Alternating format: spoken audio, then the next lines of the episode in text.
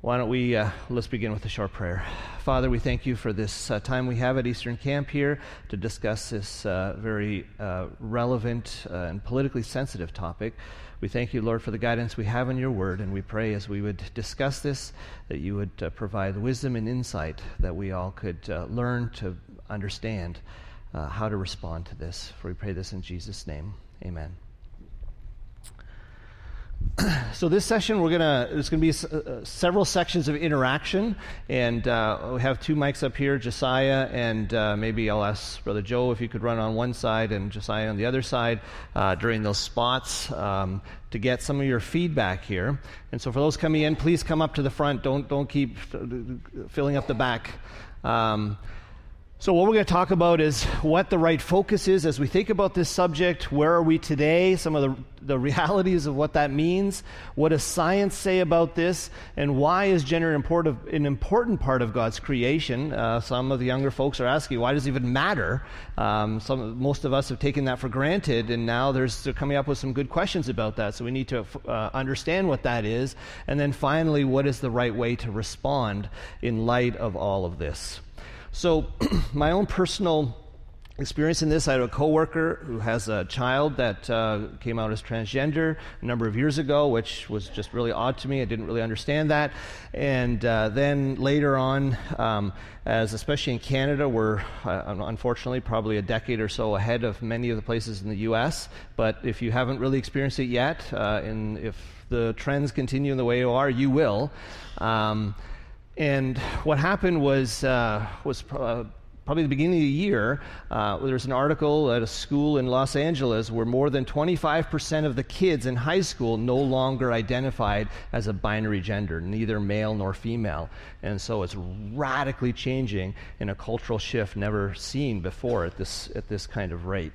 So, did a lot of research. Uh, um, and uh, the, the, bulk of the, what we're going to walk through today is a sort of a, a gathering of multiple people's uh, perspectives. So, this is Dr. Mark Yarhouse. He's probably the most influential um, with a lot of the thoughts that are in this presentation. I, uh, I, incidentally, he actually went to the Apostolic Christian Church Counseling Center in, um, that's what we normally say is a sister church, and uh, spent a number of days with them, with their counselors, uh, not too long ago, walking them through how to best uh, deal with this uh, identity uh, gender identity issue.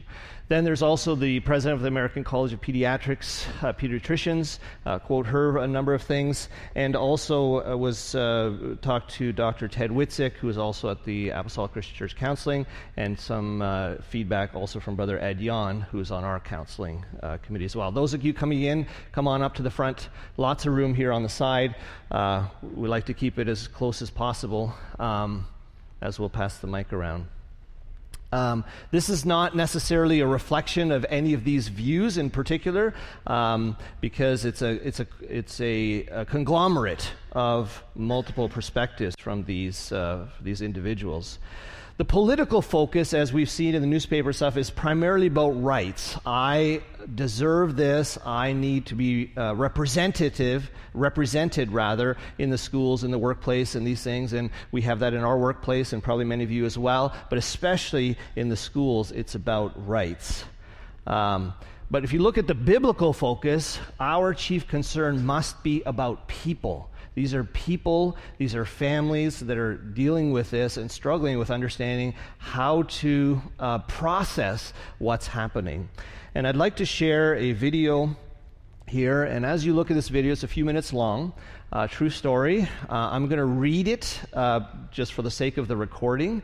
And after the video, I'm going to take a few minutes and I'm going to get your reflections on what your thoughts are about this family's experience.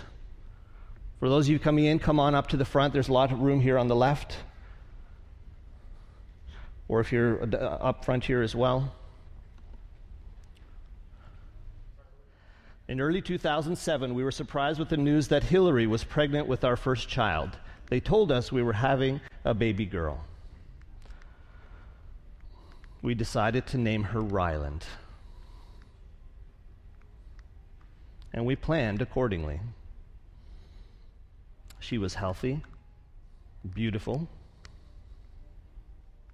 and happy. On her first birthday, we learned Ryland was deaf. We were heartbroken. And soon on our way to cochlear implants, with a lot of hard work, Ryland learned to hear and speak. We thought we had faced our toughest challenges. But Ryland had more to share with us. As soon as Ryland could speak, she would scream, I am a boy. She began to show aversion to anything feminine. It was easiest to call Ryland a tomboy. Some told us it was just a phase. The trouble was, phases end. This was only getting stronger.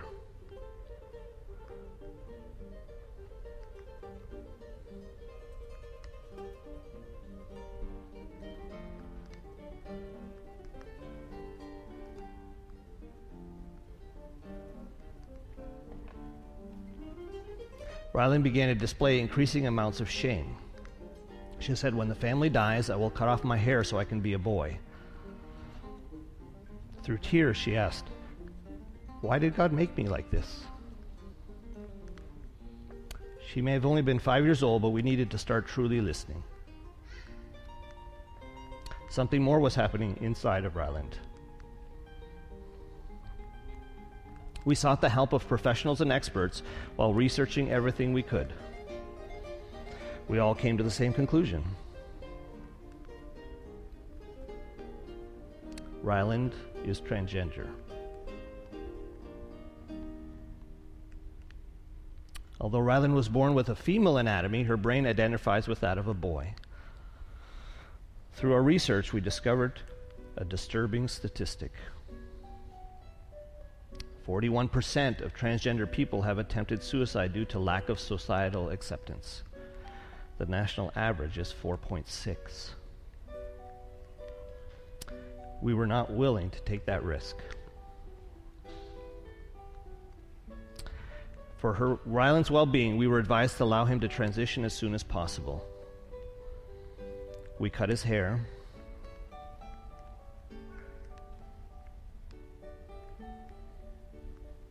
we changed pronouns to him and he.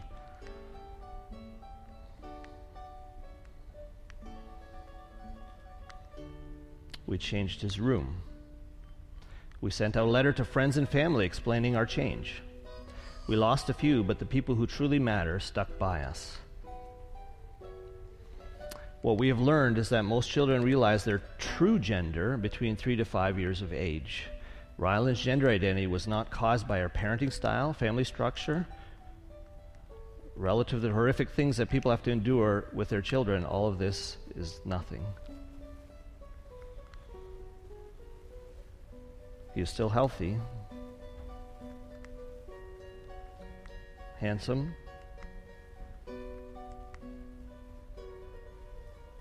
and extremely happy.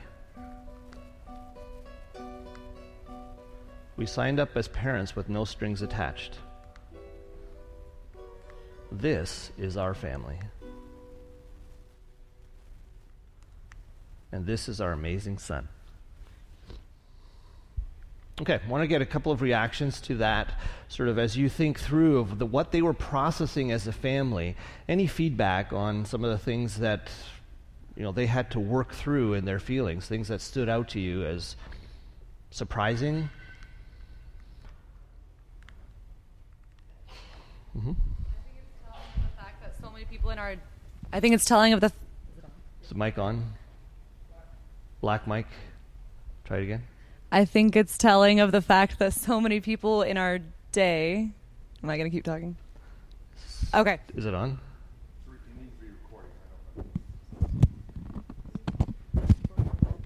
It's on.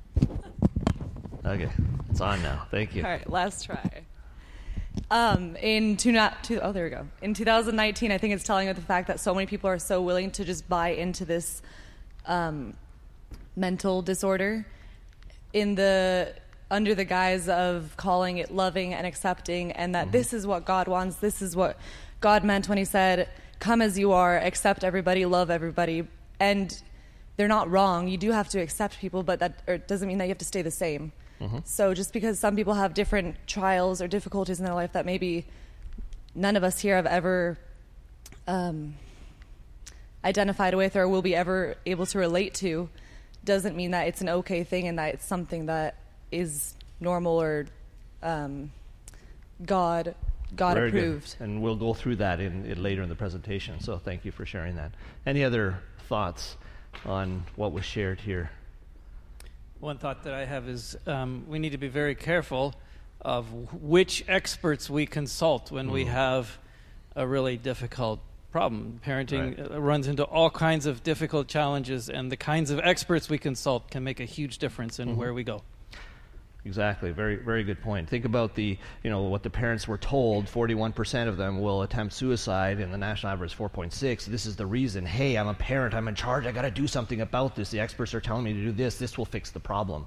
Well, let's see how well that they're uh, basically what the statistics bear out uh, from that. Um, so the question is, how should we respond? And, and, and of course, our greatest challenge is to respond with both compassion and truth, because truth without compassion is mere legalism. And the Apostle Paul talks about, you know, the letter of the law kills, in that sense that if you, it's just all about truth and, and, and there's no compassion, it's, it's leads to legalism and death. But compassion without truth is more mere just emotionalism or sentimentalism. It's just to feel good. And eventually, if you don't live according to truth, bad things will happen. You can't ignore certain realities. Um, and compassion and truth is the way of Jesus. If you think of the way uh, he responded to the woman caught in adultery, she, he said, Neither do I condemn thee. Um, in other words, compassion, but the truth was, Go and sin no more. Or in John 1, it says, Grace and truth came by Jesus Christ. And that's what we're called to, how to respond with both compassion and truth. So, if we take a few minutes to think about where we are as a culture, so traditionalists, which is probably, I would expect all of us to share this perspective, that our gender is fixed and binary. There's only two, male and female, and they reflect biological reality.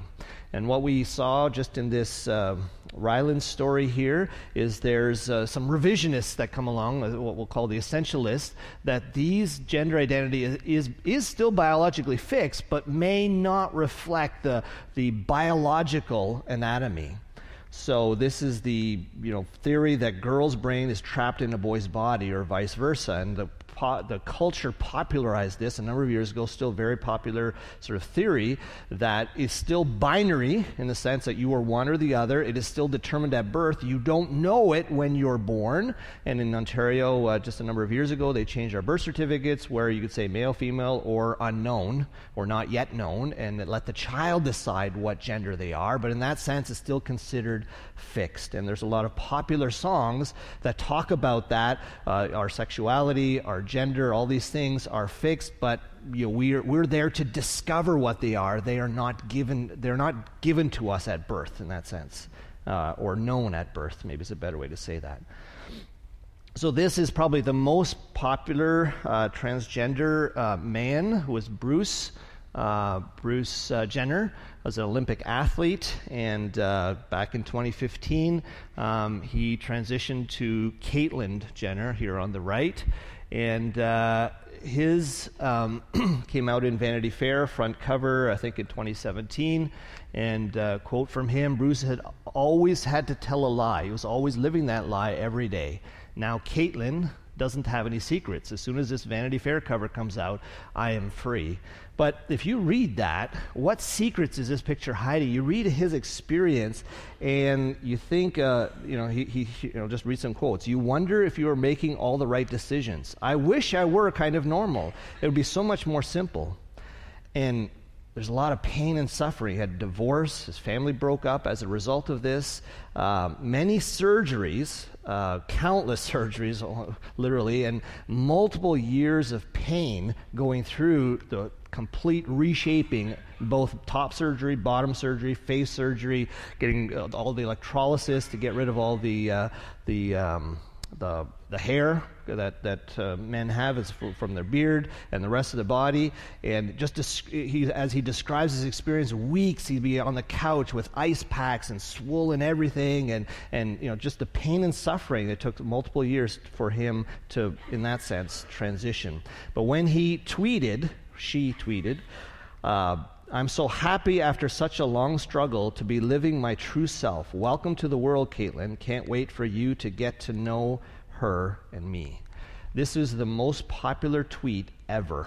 Um, and uh, in four hours, I think it had four million uh, retweets and, and several million followers. So this was uh, uh something that really took our culture by storm uh, two years ago. Then there's this third perspective, which is the uh, culturalist, this is now becoming more mainstream, is that gender is purely a social or cultural construct, construct and therefore gender, gender identity is fluid and it's a matter of personal choice. So you can identify with either, and you can change that from week to week, month to month, year to year. It's fluid. And some say, I'm not binary at all, it depends how I feel. And. Um, this was uh, uh, here in Canada back in 2017. Gemma Hickey wins the battle for gender neutral birth certificate. And uh, the quote here identity is a very personal thing for people, and people can choose for themselves how they choose to identify. Nobody should be telling them. Um, and now, our Canadian birth certificate, not only can you choose your gender, but you can have up to four parents that you can put on your birth certificate, even though biology says you can only have two. Um, so it's, this is sort of this reflection of the post truth culture that we live in. So if you think of this, this is not just a collision between the traditionalist or the biblical view versus these views, but the views themselves are um, mutually exclusive. They can't be both. You can't say that it's fixed at birth, we just don't know what it is, we'll discover it later, versus, oh, uh, you, get, you can just choose it. Um, so, both from our cultural perspective, they are not aligned. And um, we'll, in, in, general, a house divided itself against itself cannot stand. And we'll see exactly how, from a cultural perspective, how this is all going to play out uh, in the fall in the next number of years. So, a couple of things to ident- uh, to spend a few minutes on the uh, definition. So, gender identity is how we experience ourselves male or female, or how masculine or feminine a person feels. And there's generally quite a spectrum of that. You have sort of on the you know alpha male all the way on one side, you know the traditional football player, you know tough guy, to somebody who's a lot more you know the po- poet or artistic, uh, uh, you know, musician, those kinds of things. So you have that kind of spectrum there. And of course, you also have the, the feminine spectrum on the same side. so there is a wide variety of that, um, and there's definitely overlap uh, in some, some ways on how that's expressed. And gender dysphoria is the experience of distress associated when the gender identity does not match one bi- one's biological uh, sex. So, transgender is, um, is an umbrella term for how somebody might experience or express themselves, their identity, differently from people whose sense of gender, gender identity is con- congruent with their biological sex. So somebody says, Look, I don't feel like I'm a male, I'm going to be a female, I'm going to start acting and dressing and how the culture expresses femininity. Versus transsexual is somebody who goes the next step after that, who then starts taking hormones and even has uh, surgery to actually change their body to reflect what they feel as their gender. So this is the Diagnostics and Statistical Manual of Mental Disorders says that this is the percentage 0.0005% to 0.0014% of males and even less of females experience gender dysphoria. Dysphoria again means just feeling uncomfortable with the gender that you currently have. Very very very small number. And uh, among children, it is estimated the majority who consider themselves transgender no longer do so beyond adolescence. Now, think of that study I cited earlier, where now 25% of uh, some of high school in Los Angeles uh, no longer identify as binary. Totally different percentage at this point. And why do you think that's happening? Where is this all coming from? Any thoughts? Okay, social media. Mm-hmm. here's the, just wait for the mic. I attended a conference in April, and one of our guest speakers spoke on this. And, uh, he was a medical doctor, um, and um, he believes that um, our teenagers are, if they're a little bit socially awkward or they're they're just not fitting into their peer group, they're seeking. And I'm not saying all all people who identify themselves in this group, but a large percentage of them in mm-hmm. his personal practice as a physician. His observation was that because they're not fitting in and they're experiencing social awkwardness or some, you know, dysfunction in that area, because they're seeking for an area of, of acceptance, they're seeking this because this is this is the this is the thing that's the biggest that's right. getting the biggest press and um, and so they feel a lot they feel socially justified by uh, lumping themselves into this uh, group and you know he says he really advises the parents to really consider strongly before they start giving their their their teenagers um, powerful psychotropic drugs to help them in this transition process because a lot of them, after a few months or a short period of time, they they move on. You know, this this kind of phases out of their life normally. Excellent. Yes, thank you for sharing that. Very important point. Uh, seeking stability in a time during adolescence when many are struggling to fig- figure out who they are, where they belong. And uh, I, my own experience going through teenage years, adolescence, was a difficult time.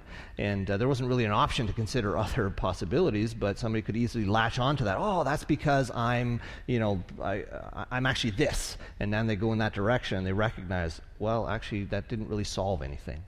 Um, so, the almost universally enforced treatment today, and most notably applied to children, is you need to affirm, the, or this is the advice from the quote experts, affirm the child's self declared identity and accommodate through social transition initially, then start on home, hormonal therapy.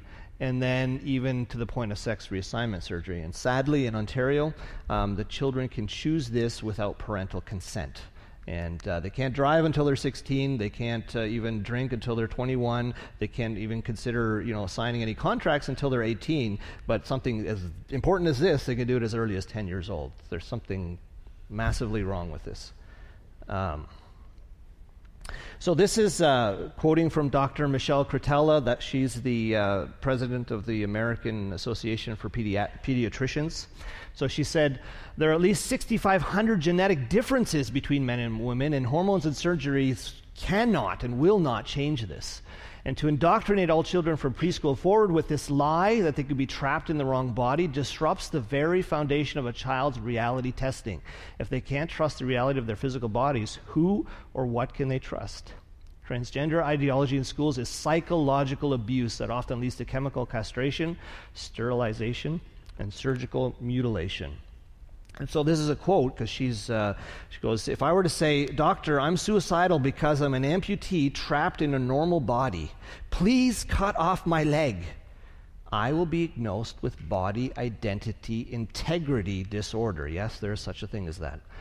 Um, but if I walk into that doctor's office and say, I want to be a man, sign me up for a double mastectomy, my physician will. See, if you want to cut off a leg or an arm, you're mentally ill and counseled as such. But if you want to cut off healthy breasts or, or uh, you're then considered transgender. No one is born transgender. If gender identity were hardwired in the brain before birth, identical twins would have the same gender, gender identity 100% of the time, but they don't. Again, I'm quoting from her. Um, said, I had one patient we'll call Andy between the ages of three and five. He increasingly played with girls and girl toys and said he was a girl. I referred the parents and Andy to a therapist. Sometimes mental illness of a parent or abuse of the children or fact child are factors, but more commonly the child has a misperceived family dynamic and has internalized a false belief.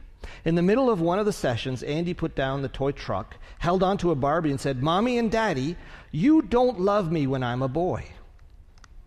When Andy was three, his sister with special needs was born and required significantly more of his parents' attention. Andy misperceived this as mommy and daddy love girls. If I want them to love me, I have to be a girl. With family therapy, Andy got better. Today, Andy's parents would be told, This is who Andy really is. You must ensure that everyone treats him as a girl, or else he will commit suicide. As Andy approaches puberty, then experts would put him on puberty blockers so he can continue to impersonate a girl. Imagine the transition that has happened here in our culture in order for us to get to this point. Now, if only that would fix the problem. But, again, according to Dr. Mark Yarhouse, long term studies found that the substantially higher rates of overall mortality, death from cardiovascular disease uh, due to hormonal therapy, and suicide attempts and psychiatric hospitalizations, even after they've had the surgery, is much higher than a healthy control population. And this highlights that post surgical are still a risk group that need constant follow up even though hormonal therapy may alleviate gender dysphoria, it's apparently not sufficient to remedy the high rates of mortality found among these people. So, me- remember uh, Ryland's story. The parents were terrified that if they don't do something, that she that that she's at high risk of suicide. But the reality is, even if they go through it, that risk is still extremely high, and there's something deeper here that's going on. But there's also this aspect, a whole new movement that's happening for those who have transitioned, recognize they didn't fix anything and cause a lot more problems, and now they're detransitioning back. And so there is extreme cultural press, pressure to reject that notion because once they have come out and said, I am a different gender, Parents often not only support but become advocates for this. Their school and friends bend over backwards to accommodate this transition. And since this, the, the current cultural or political narrative is that this is now moving to embrace your true self, you're going through this, you're celebrating that now you're actually a different gender, to actually go back is being treated as a deception, saying, no, no, you're, you're, you're actually wrong. You shouldn't be treat, detransitioning. And it's kind of this reverse psychology that's happening. And so for those who are detransitioning because they realize they made a mistake, they're not being accepted. They're being maligned to the side. And uh, just uh, two stories here. One, uh, Cari Stella, she born as a female. Um, and uh, socially transitioned to a male at age 15. She couldn't didn't want to grow up as a female. Then she became hormo- hormonal therapy at age 17. And then five years later, at age 22, she realized this is not working. She wants to detransition back to a female, but now lives with this scarred chest, broken voice, and a five o'clock shadow because I couldn't face the idea at 15 years old of growing up to be a woman lifelong consequences for that decision. But now faces this public criticism from within the transgender movement rather than being embraced as part of that diversity. Of course, their narrative is diversity, embrace everything. They're not willing to embrace this because it's an affront to their values that they're espousing um, for what it means to be a trans.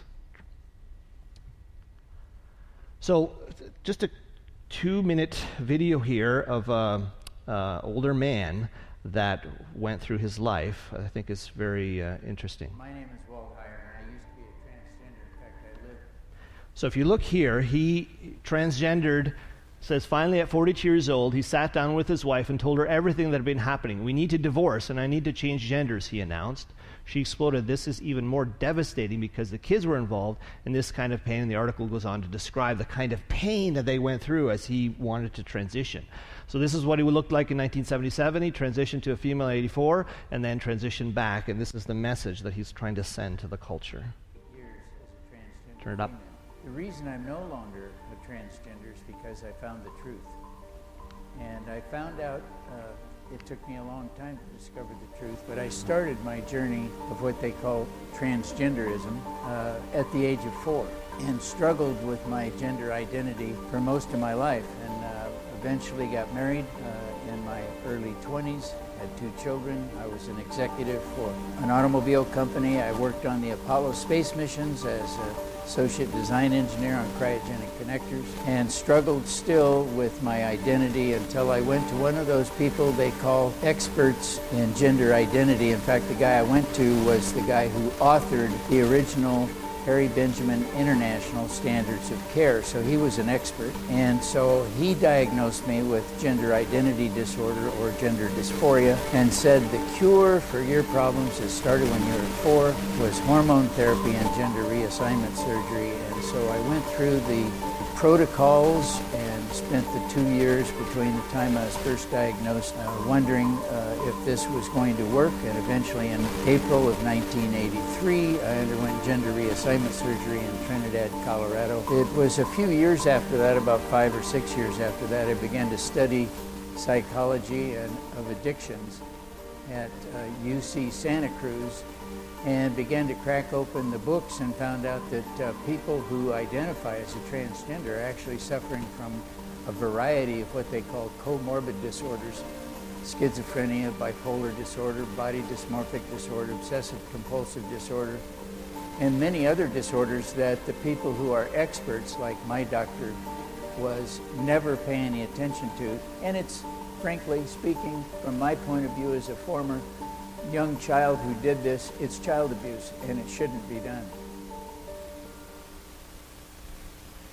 So then he transitioned after a number of years, recognized that it didn't fix any, tr- transitioned back to a male, and now he's a strong advocate, uh, uh, basically a warning to the culture don't do this. This is child abuse.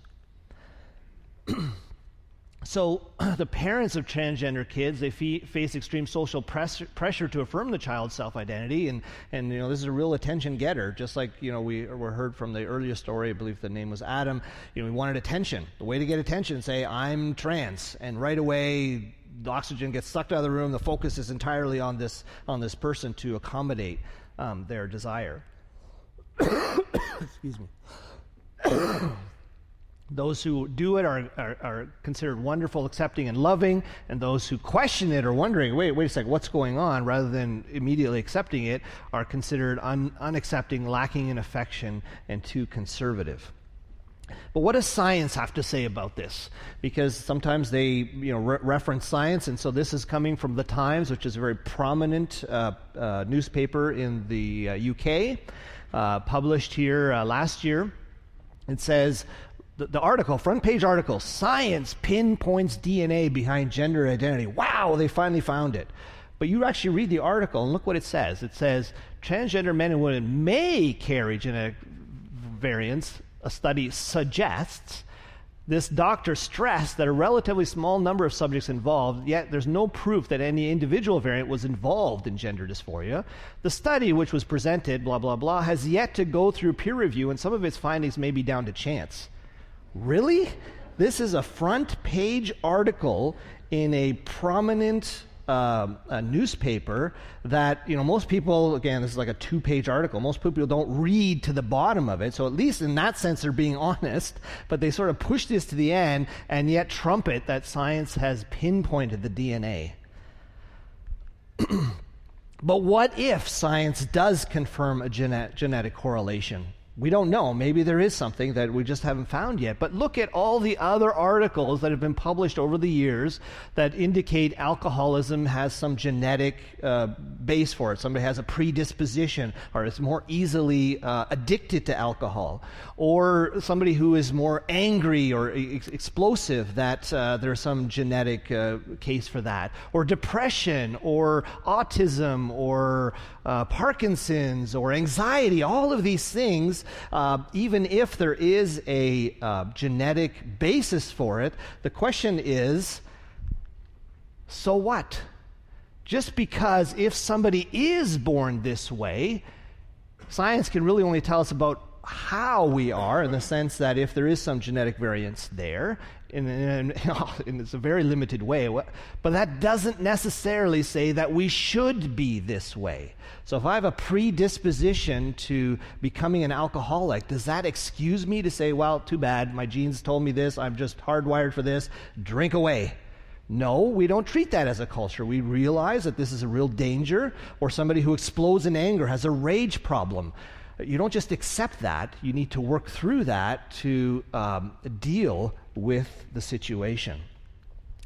Now, the big question is is the cause of this gender dysphoria is that nature as in are we born this way or is it nurture? Is it how we are brought up?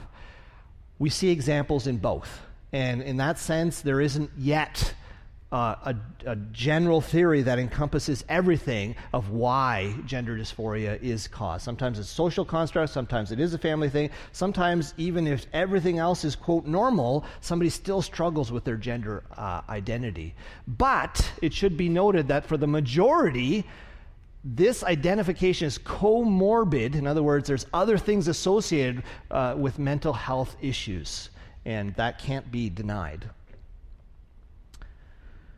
But what is the truth about gender? So if we look at uh, the scripture in Colossians, which says, For by him were all things created, um, if this is true, which we believe it is, we believe the Bible is true, then only God can tell us this. So if we look back to Genesis, the first chapter, it says, So God created mankind in his own image, and it specifically says he created male and female. But why did he do it this way? Um, we have some clues throughout the scripture of why both male and female are really important constructs that God created. So if you look at the, uh, um, I'll just go through three of them just because we're limited in time. Uh, we can reflect God's holiness in that way. When we say, you know, God is holy, we sometimes think about just being morally pure and being sinless. And yes, it's true in that sense, it does mean that. But it really means to be set apart in the scripture in Exodus, it says, Who is like unto thee, O Lord, among the God? Who is like unto thee, glorious in holiness, fearful in glory, doing wonders? And you think of how he did this in Leviticus. He separated out the priests, uh, the Levitical tribe. He called them holy because they were dedicated to the, the service in the temple. And then he also uh, God makes other things holy by separating them, setting them apart. So you remember in Genesis 2, he created the seventh day, and he said he set that apart for a specific purpose, and he called that holy. And God's holiness is reflected in everything that he's created, including our gendered bodies, that he's created them differently, uniquely, and for a special purpose. Why is that? So we can reflect God's being. We know that we believe God is a Trinity. We see sort of this uh, God the Father, God the Son, God the Holy Spirit. They are not, in the sense, uh, they're, they're all one, but they have different functions. And we have unity, as in one God, but we have diversity in three persons. And then it says in Genesis, therefore God said, Let us make mankind in our image, in our likeness. So it's not a surprise then that if you look at the, the, the, the Trinity here, that as he created man, and then woman, she is bone of my bone and flesh of my flesh, representing unity. She shall be called woman, for she was taken out of man, diversity. And we see this beauty in a properly functioning marriage, for example, how both sexes, both genders provide um, critical nurture that's necessary to raise a healthy family. Yes, God is not limited by that, but that is His design. So, in a, in a sense, that there are times where there are single parent families, and uh, it's, a, it's a much uh, more difficult uh, responsibility. And so, God is not limited that He can't work through any one uh, single gender, but His design is to reflect His holiness and His being and His beauty in the diversity of the genders and as He brings them together. So then we see this. Uh, the third reason, the truth about gender, is we can reflect God's love for his creation. The Apostle Paul writes, For this cause shall a man leave his father and mother and be joined unto his wife, and they two shall be one flesh. And of course, he's quoting Genesis 2.24 there.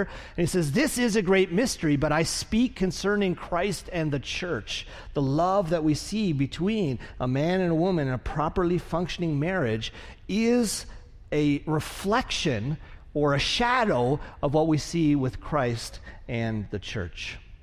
But what has gone wrong as we look at sort of, and all of us have experienced the, probably most of us have experienced the beauty of uh, what both genders can bring to life in, in God's created order. But what really has gone wrong? You know, we saw Ryland asking the question, why did God make me like this? But really, the question is, for the whole world, is why are any of us like this, uh, the way we are? Any true answer, we have to look at the scripture to understand um, the basis, the answer for this question. So if you think of the, the scripture in Colossians, which says, And you that were sometimes alienated, enemies in your mind, yet now hath he reconciled. And then in Ephesians, having the understanding darkened, being alienated from the life of God through ignorance. So the question is according to the gospel, how are all of us? All of us are alienated from the, because we live in a fallen world, we are not as we are supposed to be. And that is reflected in different ways in different people's lives. So, whether it's our heart is disordered, our soul or spirit is disordered, our mind can be disordered, there's mental disorders, there's all kinds of things, there's anxiety, and a number of, a number of us have ex- experienced, uh, probably all of us have experienced disorders in all of these areas. Our body is disordered, especially as you age, you start noticing this one more and more. And in general, we're alienated by sin, cut off from God as the, the, the, uh, in His holiness, He cannot, um, we, we cannot have fellowship with him in this, um, uh, in this state, maybe is the best way to say that. And if we fail to see ourselves and evaluate our own experiences through this lens of alienation first, we will fail to respond to the gender struggling person in the way of Jesus. And gender struggling is just yet one more way that the sinful world that we live in is that this is manifested. And really, um, the only answer to this is spiritual transformation. And we hear about that, we've heard about this a number of times this week already, and of course in our home churches, that God's desire is to transform us so that He has broken down this middle wall of partition so that we can have fellowship with Him and to fix all of these disordered things that are in our lives. But we also recognize, even when we are transformed, it doesn't necessarily mean these struggles go away. in fact, those of us that are, are converted, we realize that the many of the things that we struggle with prior to conversion and maybe gave into on a regular basis, some of them we're healed completely from, but others we still have to struggle for the rest of our life because we live in flesh and blood. And, and, and, and in some ways, if you think of somebody who has a mental disorder, schizophrenia, or these a uh, number of other things, once they become converted, it can help, but they still may require treatment to um, handle sometimes the chemical imbalance or other things that they're dealing with. And so, um, when somebody is converted, and experiences that spiritual transformation, it doesn't mean that the gender dysphoria they may be experiencing will just vanish. In many cases, it becomes a lot easier to deal with because their identity is now found in Christ rather than in their specific gender. Um, and uh, I think the Apostle Paul, I forget the reference is, when it says, We're neither Greek uh, nor Jew, nor, um, it gives a whole list, neither male nor female, but we're all one in Christ. That regardless of the experience that we have, God made it such that we can become one in Christ and find our identity and our base in Him. Um, growing up, uh, Darlene, my wife, uh, she felt uh, she was very competitive in sports, and in a sense, some would see her as a tomboy. And uh, those who experience more sort of tomboy attributes today in school will be told, well, maybe you're actually not a female. You maybe should consider to be a trans. And, and uh, those of you know her know she's very feminine and is very comfortable in her gender, and in a sense is. Um, uh, comment earlier, I think Brother Dan mentioned, is be careful of which experts you consult and which material you read because it could lead you down the wrong path. And so the beginning place for any response is to recognize that um, we can only find our true identity uh, in God Himself. And when we're estranged from the Creator, we will continually experience a painful self of unsatisfied longing. And I have spoken to multiple teenagers who were dealing with anxiety and wondering who they are. And when they became converted, it became a lot easier because their identity was found in Christ. And it gave them that rock, its solid uh, foundation to be able to grow on. Um, so there's uh, three lenses I'd like to leave you with um, for how to view um, not only this just gender identity uh, or gender dysphoria topic that we've been talking about, but generally any sort of disorder that we come across in our life. And that's the integrity lens, the disability lens, and the diversity lens. And each of these lenses have both pros and cons. So the integrity lens says truth is the most important. And of course, this has a number of pros or a number of things that, from a lens perspective, are correct that we need to view it. And let's I'll take a few minutes, just shout out any things that you think why this lens, what are the positive aspects of viewing any disorder through this lens? Truth is reality. Okay, good. It's objective. Thank you. Mm-hmm. Okay, God is truth and wants the best for us, and the only way to experience that is to acknowledge the truth. Thank you. Okay, without truth as a foundation, we'll always reach the wrong conclusion. Excellent, Brother Bob. It, creates clarity. Clarity. Mm-hmm. Very good. Excellent answer. So, feelings are subjected to the truth of Scripture rather than compromise with the political, cultural view of the day. And of course, Jesus, he said to Pilate, For this cause came I into the world, that I should bear witness unto the truth. That's how important truth was, that he was willing to you know, come down from heaven, bear witness unto truth, and even die for the truth. Now, what are the downsides if our lens, if the only lens we're looking through is the, the lens from the truth perspective? What are sometimes the, some of the negative side effects of that if it's not properly balanced? It's truth as you might see it, so you, you may not have the full picture. Mm-hmm. Lack of compassion? Good. Judgmental, exactly. And so it's typically not balanced sufficiently with grace and compassion, and struggling people feel judged, rejected, and afraid to seek help because now they're going to be labeled. They say, wow, you're struggling with this? Ooh, you know, we're going to put a label on you, and uh, now people will view you differently and will judge. You'll be judged accordingly. And I've heard this from multiple sources that people struggling with various disorders. That's why people are afraid to share sometimes their struggles because of this very reason. Okay, so now we have the disability lens. And uh, this was not what was meant to be. And when I was growing up, this was just coming to the end of that, uh, earlier than my generation. But if you had you were struggling with eyesight, you were called all kinds of four eyes and you know all kinds of different names. You were labeled that way, and people did not want to wear glasses. So you had contact lenses and other things to try to you know make that more um, uh, convenient. Today, I, for decades, I have not heard that anymore. And I, uh, I had to have surgery in order to correct my vision, and I look across the audience. We have lots of people who are wearing glasses, and I'm sure many more who are wearing contact lenses. And that's no longer considered a detriment or a disability in that sense.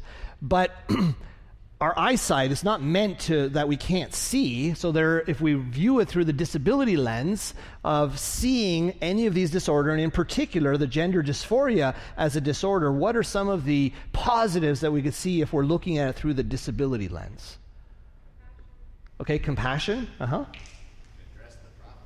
Address the problem. you recognize that as a disability. Say this is not what it should be. Let me do something about it. Hope for some help? Hope for some help. Exactly very good. So we recognize that we're broken by sin. We're in a fallen creation. We are meant to be overcomers and bringing into captivity every thought to the obedience of Christ. If we think of, you know, I have a disorder with my leg, I'm going to go get, you know, go get it addressed. But in a sense, if it's my mind, the scripture tells us we have been given the power once we are spiritually transformed to bring every thought, all of these things that we struggle with, to the obedience of Christ, to the truth in the scripture. Now, what are some of the downsides from the disability lens if that's the only lens we're looking, looking through? Could be like fault finding or blame. Fault finding or blame? Mm-hmm. Use as an excuse. Use an excuse. Yeah. Very good. Can become an excuse, or the person is viewed through their disability. And of course, we can think of all kinds of disordered. You know, if we. Um, think of an eating disorder. Somebody has an eating disorder. Now we label them and see them as their as as as this. Um, um, see them through this disorder, we think, oh, there goes second helping Bertha, or there goes diabetic Douglas, or there goes four eyes Fritz, or there goes angry Adolf, right? These are, uh, if we just see them as the label, um, then we're not really seeing the true person. And that's one of the, the, the um, risks that we have if we just look through things from the disability perspective. So now we have the last lens to look things through is the diversity lens. And this is generally what our culture is, is saying. Not everyone fits in the same mold. Differences should be celebrated. And yes, there are positives to this one too. It's not all negative. What are some of the positives from this lens? You accept the fact that God made everyone different. Accept the fact that God made everyone different? Yes. Mm-hmm. We are unique, in fact. Yes, there are some common base things that God created, but I look across the audience, every single one of you are unique. Unique. And, Totally tolerant. pardon? Totally tolerant. Tolerant. So, there are significant differences in God's creation. Ephesians 4, we talk about sort of the whole body as the, the Apostle Paul uses that, you know, all the diversity of the body itself, the fingers and the toes and the nose and the, and the ears and all these things, how all different functions, when they're working together correctly, that diversity provides beauty and um, it can accomplish things that, diver- that, that uh, things without that diversity could not accomplish. Because if you only had a leg, how are you going to do, what's your leg going to do by itself? Nothing. It's going to be useless. Um, and so it's important to recognize the significant difference in God's creation to see the beauty in that. But what are some of the downsides to this lens as we view any sort of you know disorder or God's creation in general? Anything goes. Anything goes. Yes. You enable the lie. Pardon? You enable the lie. You enable the lie. Exactly. Uh huh. No absolute truth.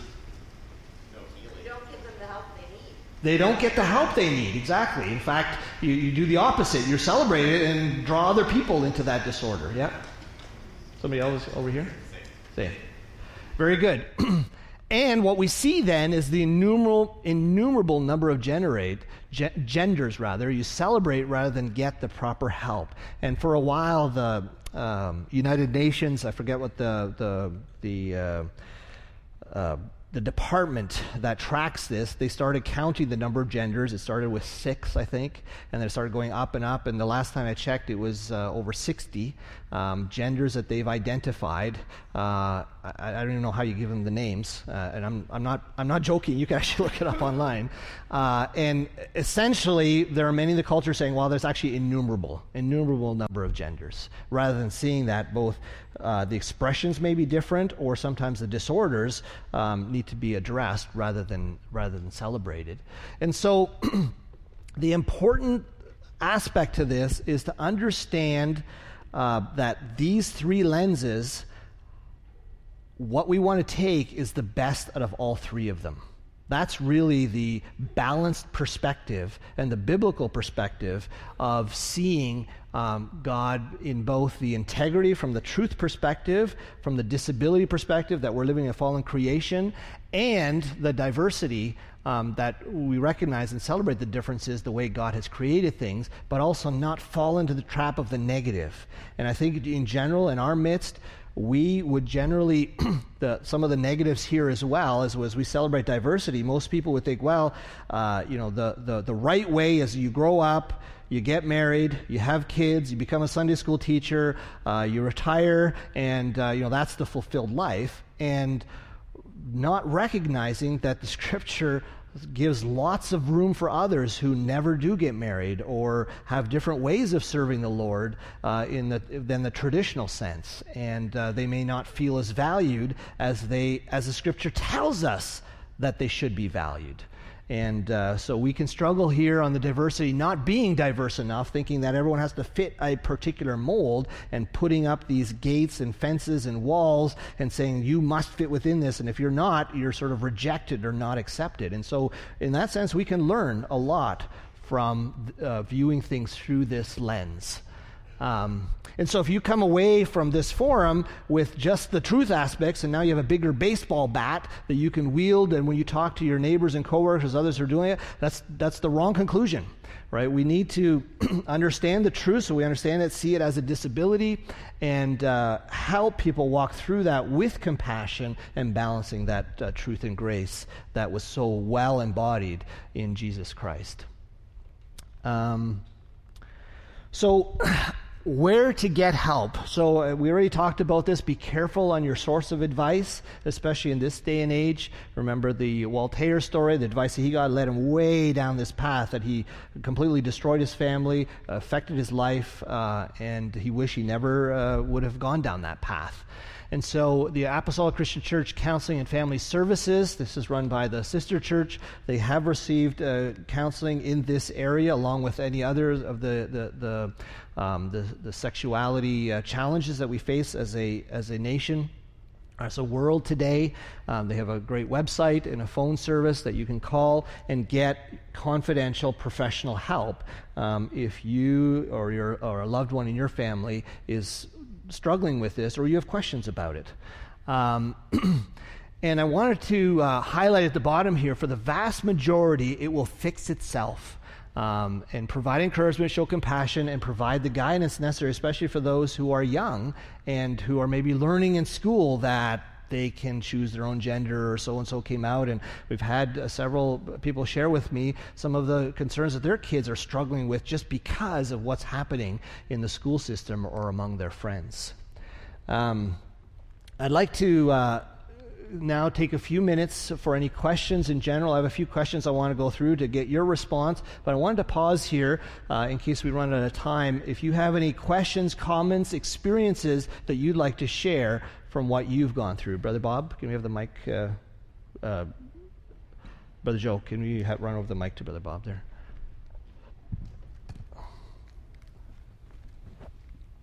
Thanks. This is um, just more of an observation that uh, that this isn't just something that's going to affect people external to us and our friends and neighbors. That this is likely, even though we might not want to admit it or acknowledge it, likely to actually affect our children.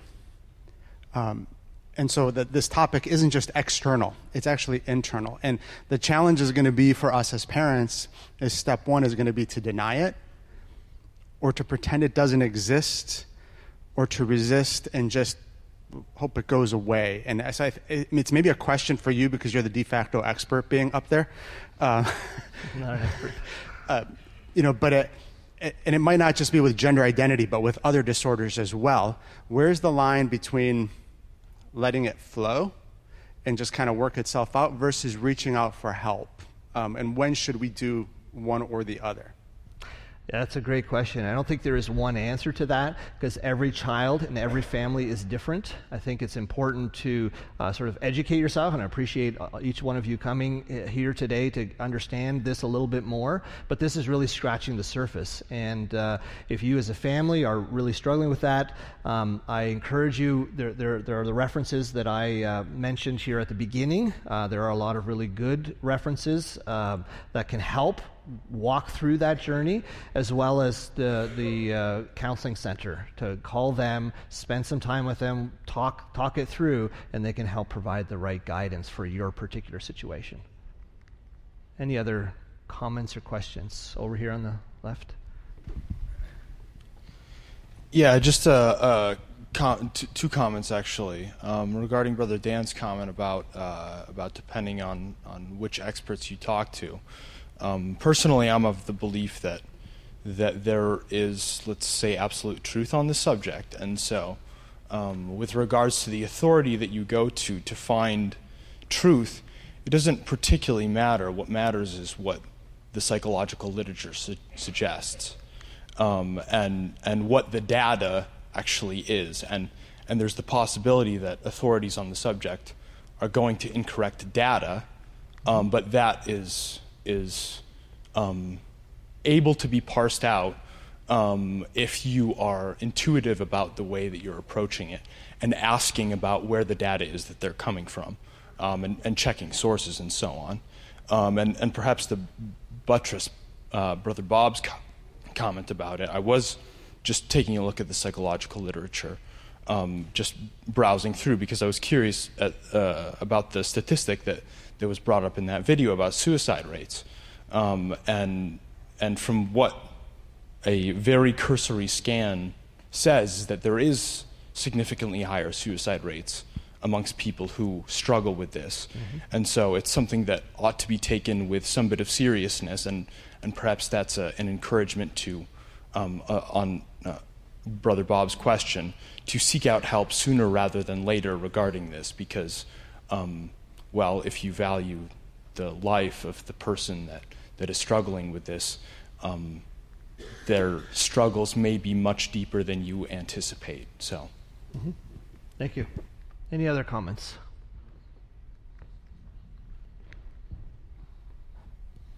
Got one over here. I work in a facility that applauds and promotes diversity. We have mandatory diversity um, education we have to go through. And I'm struggling as a Christian when a trans comes in.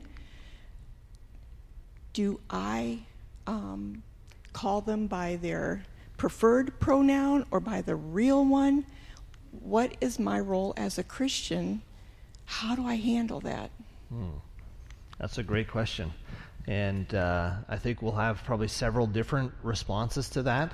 Um, I um, it was interesting as I was uh, talking with Brother Ed Yon about this last week. You know, he asked that same question, and he used a uh, scripture where um, it was Daniel when he's referring uh, referencing the king. He says, "O King, live forever." You think, well, why is he giving that address to the king? The king, A, can't live forever, and really only God can live forever. But in a sense, that was ex- culturally acceptable to address the king in that way.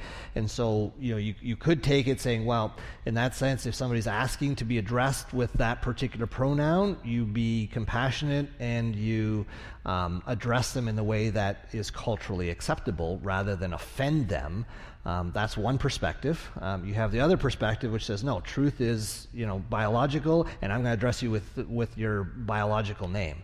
Um, I'm not here to tell you either one. I think each of you will have to come to your conclusion in, in each situation, and I'm happy to hear some feedback from those who may have a, different perspective on that. Uh, there was one in the back there. Uh, separate from the, the question that was asked, I was thinking more um, on the side of education. I think it's very good for parents to be aware that if you don't teach your children about this, somebody else is going to. Yeah. And, you know, just as you would want to teach your children about the reproductive system in a way that's appropriate to their age and open up communication so that if they ever have questions, it won't be awkward for them to ask it. You need to establish that as parents and be proactive because if you don't, somebody else is going to teach them and it's probably going to be a lie. It's a very good point. Yeah, we definitely, as parents, we, we have the responsibility to teach them proactively rather than what they pick up in the culture. Jesse? So, um, part of um, one of the questions she asked, do you uh, refer to them as what they ask. Um, you have to be careful as well with the current laws. Uh, we in Ontario have um, a law passed, um, and there's an actual uh, incident where a Christian man called someone a biological male, and he was taken to court for it and was forced to pay $55,000. Another case, there was a father whose uh, son was transitioning, I believe, uh, into a woman and the judge for, is forcing him to call her him a biological female. And there's also a law where um, any foster or adopted children who, if they come to you and re- request to be um, changed their biological sex, Uh, if you refuse, that child will be taken from your home and placed in a home where that is accepted. So um, the laws are going to affect the way we live, and where speaking truth is illegal uh, in some places, we have to be really careful and consider how this is going to affect us. Mm-hmm. And this isn't the first time in history where truth, speaking truth, was illegal. We can look in the biblical context and see the entire time where it was illegal, and they had to suffer the consequences for that. So thank you for sharing that. There was a comment in the back. Thanks for your presentation, Brother Gary. Quick question. Um, from a church perspective, you see churches that just fire and brimstone truth, right, based on this, Sodom and Gomorrah, you name it. And then you have Christian churches that are accepting and saying, you know what, it's okay. You can be like this, you can live like this, um, get married like this, live this lifestyle. Where do you see our church fit in that mix? and how do you see Christian churches in general gravitating? Do they go to the polar opposites, or is there a trend toward this middle where you accept them as they are with their sin, but deal with the sin and, and love the person behind it? Yeah, that's a great question. I don't think I'm, I'm an expert to be able to answer that. Um, I think uh, in our church, I think we're we're this is we're we're in its infancy in the sense that most of us are, you know, taking a second look at this and and appreciate the interest uh, here uh, this morning and learning more about it. So from this, I, I gather that there is a lot of um, desire to learn more about it, so we can respond in a biblical way. Uh, in general, I think our church, over the course of history, uh, we have been much more suit through the integrity lens, as in we're viewing truth, and sometimes we can use it as a hammer, and people feel judged and and and uh, maligned in that sense, or labeled. Uh, and I think that's changed. I've seen that over the last you know 30 years as a Christian here in our in our congregations that we have become more compassionate. I think there's still a ways to go, um, but uh, I, I, have seen God working in our midst in that way and uh, providing s- sources of uh, assistance and help and counseling for those that are going through various different kinds of disorder. Yeah, over here. I was wondering, I um, have someone that I know who is a lesbian, and um, I don't have contact with her very often.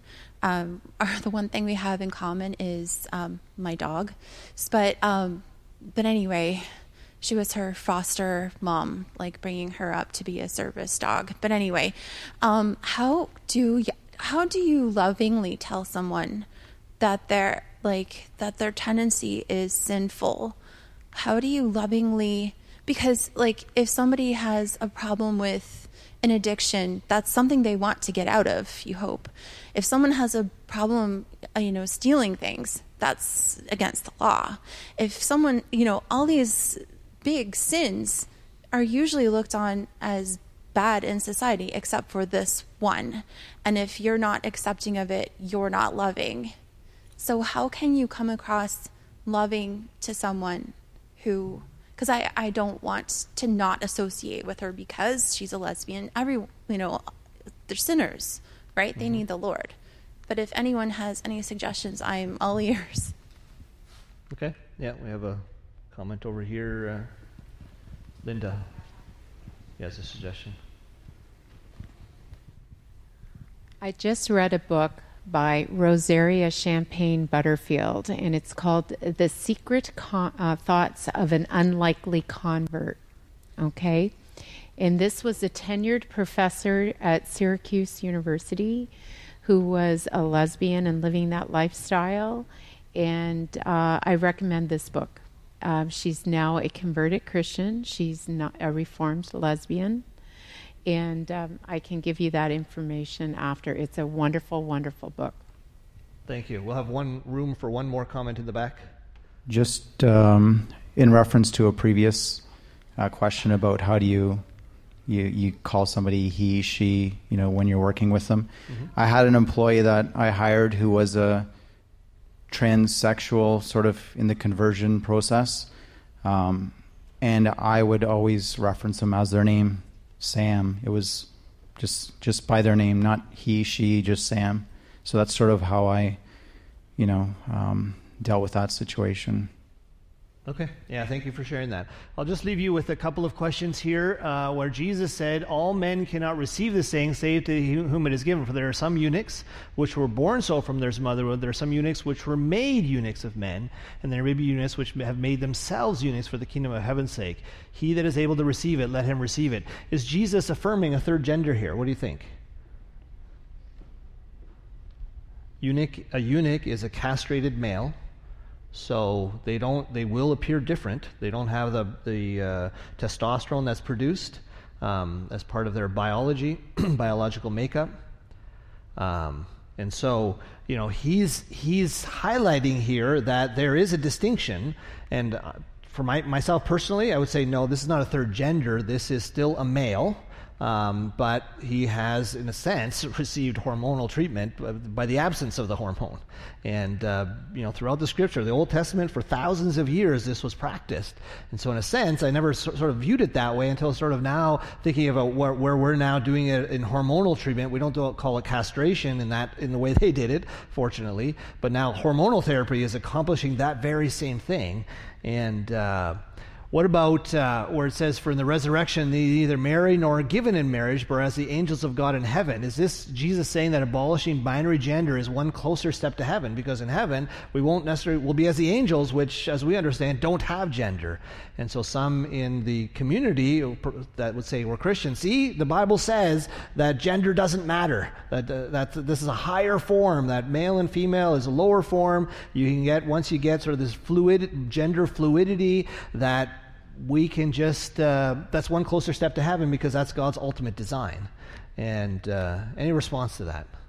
This is, you're talking about life on earth versus. Right. We're talking a totally different context here. And so I would say, no, this is not a correct scripture to say that gender fluidity is biblical. No, it's not. um, it's very clear that God made male and female. And so, yeah, we just talked about this uh, question here uh, that was brought up. So, uh, thank you for your participation. We're a few minutes over time, and if you have any questions, further questions, feel free to come up here. Lord bless you.